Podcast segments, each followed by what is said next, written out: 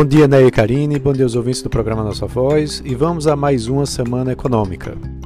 A semana promete ter destaques na política monetária, né, que segue chamando a atenção é, após você ter uma decisão do Comitê de Política Monetária de elevação de um ponto percentual da Selic para 6,25% ao ano e do IPCA 15 ter vindo acima do esperado.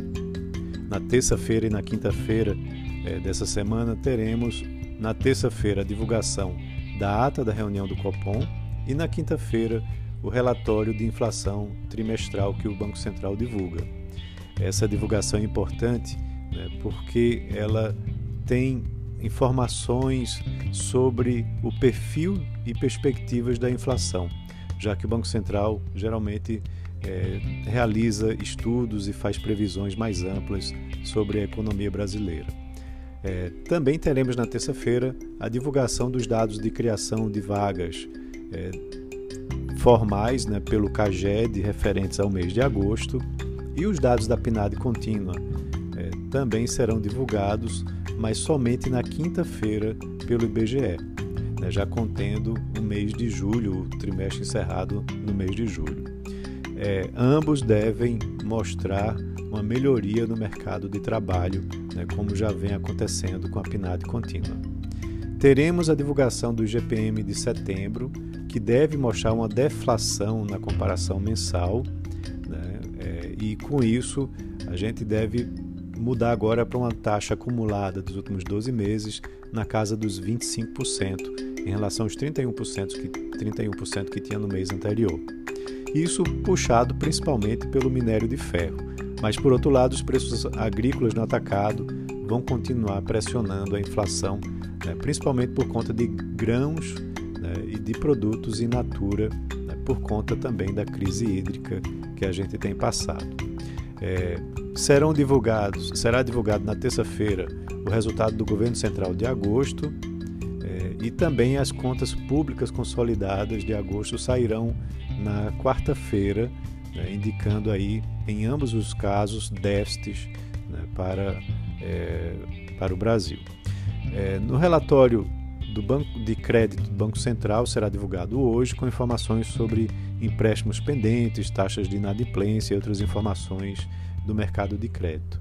Na sexta-feira, teremos a divulgação da balança comercial de setembro, né, com indicação de mais um superávit, porém um pouco menor do que no mesmo mês de agosto, uh, desculpe, de setembro do ano passado.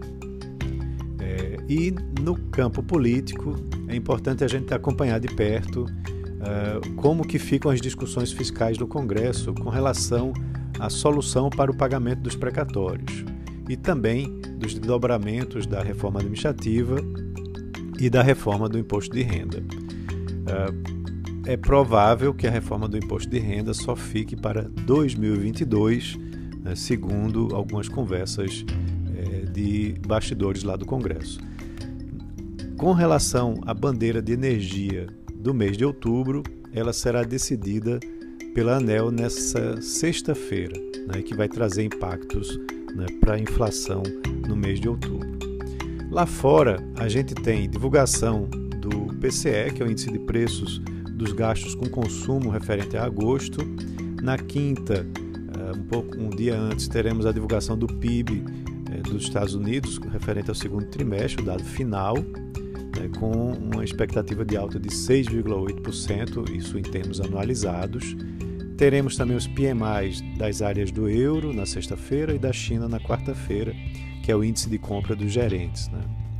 Uh, e também chama a atenção essa semana as falas é, de membros do Fed, né, depois do que o discurso do Jerome Powell, que é o presidente, é, foi feito um discurso de certa forma ameno, mas aí ainda há expectativas com relação ao que os demais é, diretores irão falar.